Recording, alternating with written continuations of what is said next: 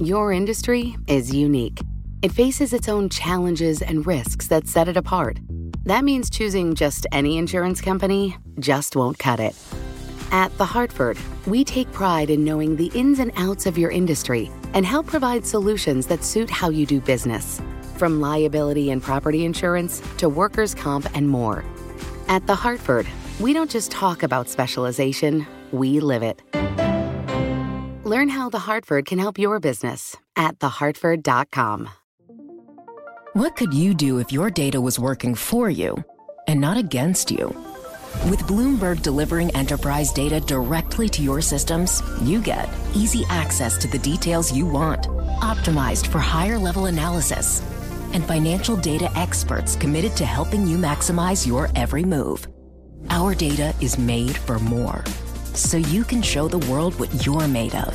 Visit Bloomberg.com slash enterprise data to learn more. Bloomberg Law with June Grosso and Michael Best. On demand via our Bloomberg Radio Plus app, free for iPhone and Android devices. Now it's time for our daily Bloomberg Law Brief, exploring legal issues in the news. Today, Bloomberg Law host Greg Stohr and Michael Best discuss a Wisconsin federal court decision rejecting voter gerrymandering of voting districts in Wisconsin. They speak with Nathan Persily, professor at Stanford University Law School, and Ruth Greenwood, deputy director of redistricting at the Campaign Legal Center. Uh, Ruth, before we get into the, the nitty gritty of what the, the court said, this was not one of these cases where you have a ha- have districts that that look like an ink blot or a snake or something like that. These were relatively compact districts in Wisconsin. So, what, from your standpoint, was the constitutional problem? Uh, you're right that the districts uh, weren't what we would traditionally describe as uh, as non-compact. Um, uh, and and I guess to me the reason that originally compactness or, or strange-looking districts was the re- was how partisan gerrymandering was described. It goes back to Elbridge Gerry. He drew a district.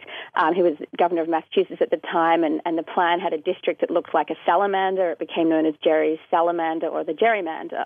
And from there, we were able to see that because he had drawn a strange shape, we could infer that he had some partisan intent or was trying to get some advantage for his side you know, fast forward to 2011 and 2012, when the Wisconsin legislature were drawing their plans, um, they had, you know, the latest computer technology uh, to help them to be able to still get that partisan advantage, uh, but to bake that into the cake while having fairly compact districts.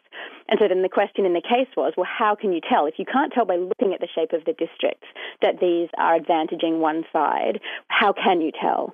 And so we looked to political scientists um, to, to look at uh, how much of a, an advantage one side might get compared to another. So, um, an easy way to think about it is, you know, in 2012, more people in Wisconsin voted for Democratic candidates for the state legislature, and yet Republican candidates had about 60% of the legislature. So, Nate, what what did the court say was the reason that it found this unconstitutional?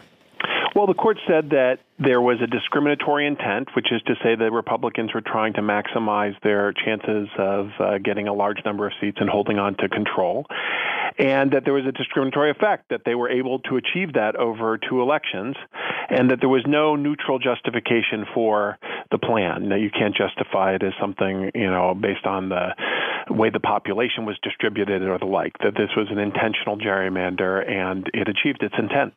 There's Nate Persily, professor at Stanford University Law School, and Ruth Greenwood, deputy director of redistricting at the Campaign Legal Center, speaking with Bloomberg Law host Greg Stohr and Michael Best. And you can listen to Bloomberg Law weekdays at 1 p.m. Wall Street time right here on Bloomberg Radio. That's this morning's Bloomberg Law Brief. You can find more legal news at BloombergLaw.com and BloombergBNA.com. Attorneys will find exceptional legal research and business development tools there as well. Visit BloombergLaw.com and BloombergBNA.com for more information. S&P E-mini futures up three points at this hour. That is a tenth of 1%.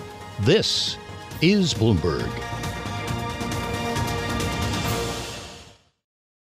You can listen to Bloomberg Law weekday afternoons at 4:30 p.m. Eastern in New York on Bloomberg 1130, in Boston on 1200 AM and 94.5 FM HD2, in San Francisco on 960 AM and 103.7 FM HD2, and Sirius XM satellite radio channel 119. Your industry is unique. It faces its own challenges and risks that set it apart. That means choosing just any insurance company just won't cut it.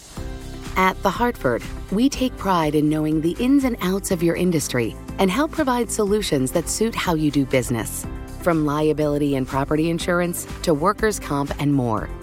At The Hartford, we don't just talk about specialization, we live it. Learn how The Hartford can help your business at thehartford.com. Collaborate for a greener future at the Bloomberg Green Festival, a groundbreaking celebration of the thinkers, doers, and innovators leading the way. From design and culture to technology, science, and entertainment. Hear from inspirational speakers and immerse yourself in climate solutions. July 10th through 13th in Seattle. Title sponsor Amazon. Official airline Alaska Airlines. Get 20% off using promo code Radio20 at BloombergLive.com slash Green Festival.